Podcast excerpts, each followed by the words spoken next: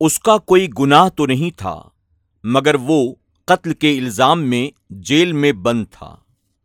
اس کے کیمپ میں غالباً کوئی قتل ہو گیا تھا، اور بعض دیگر افراد کے ساتھ اسے بھی پکڑ لیا گیا۔ اسے تو یقین تھا کہ اس کا اس قتل کے ساتھ کوئی تعلق نہیں ہے، مگر وہ دوسروں کو اس بات کا یقین کیسے دلائے۔ اس نے اپنی سی بھرپور کوشش کی۔ کہ وہ پولیس والوں کو اپنی بے گناہی کا یقین دلائے۔ مگر اس کی ساری کوششیں رائے گاں جا رہی تھیں۔ اے مسلمانوں کے رب، ان کے اللہ میں مسلمان تو نہیں، مگر میں نے سارے دروازے کھٹکھٹا لیے۔ اے اللہ، اب میں تیرے در کا سوالی بنتا ہوں تج سے مدد چاہتا ہوں، میری مشکل کو آسان کر دے۔ پھر اس نے سوچا، کیوں نہ میں اپنے معبودوں کو پکاروں۔ وہ مسلمان نہ تھا۔ اس کا کوئی خاص عقیدہ بھی نہ تھا۔ وہ نہ تو خود کو عیسائی کہلاتا تھا، نہ ہندو، نہ سکھ۔ تاہم اس کا اسلام سے دور کا بھی واسطہ نہ تھا۔ اس نے کچھ سوچا اور پھر عیسیٰ علیہ السلام کو پکارنا شروع کر دیا۔ اس نے مدد مانگی کہ وہ رہا ہو جائے۔ کتنے ہی دن گزر گئے اس کی فریاد پوری نہ ہوئی۔ پھر اس نے موسا علیہ السلام کو پکارا، مگر وہ جیل ہی میں رہا۔ تو پھر اس نے بتوں کے نام کی دہائی دی۔ مختلف دیوتاؤں کو پکارتا رہا، مگر اس کی ساری دعائیں رد ہو گئیں۔ وہ بہت پریشان تھا اور چپ کے چپ کے روتا رہا۔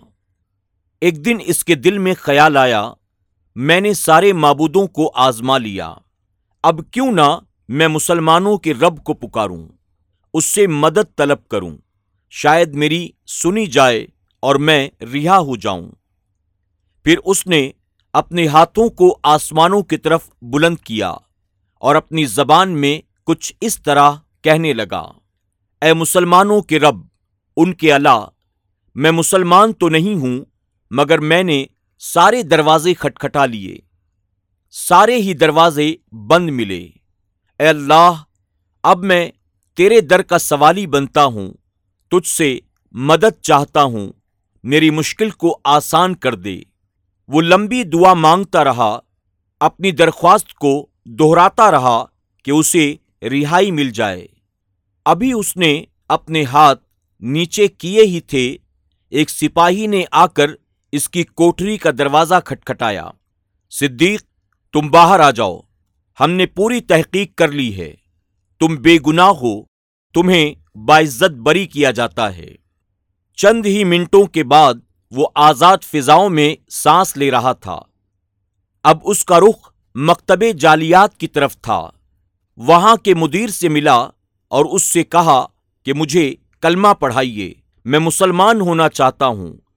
مگر تمہارے ذہن میں کچھ سوالات ہوں گے، کچھ اشکالات۔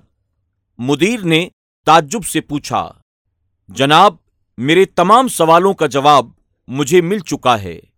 مجھے اس اللہ کی ضرورت ہے جو مسترب اور لاچاروں کی مدد کرتا ہے اور ان کی دعائیں سنتا اور قبول کرتا ہے۔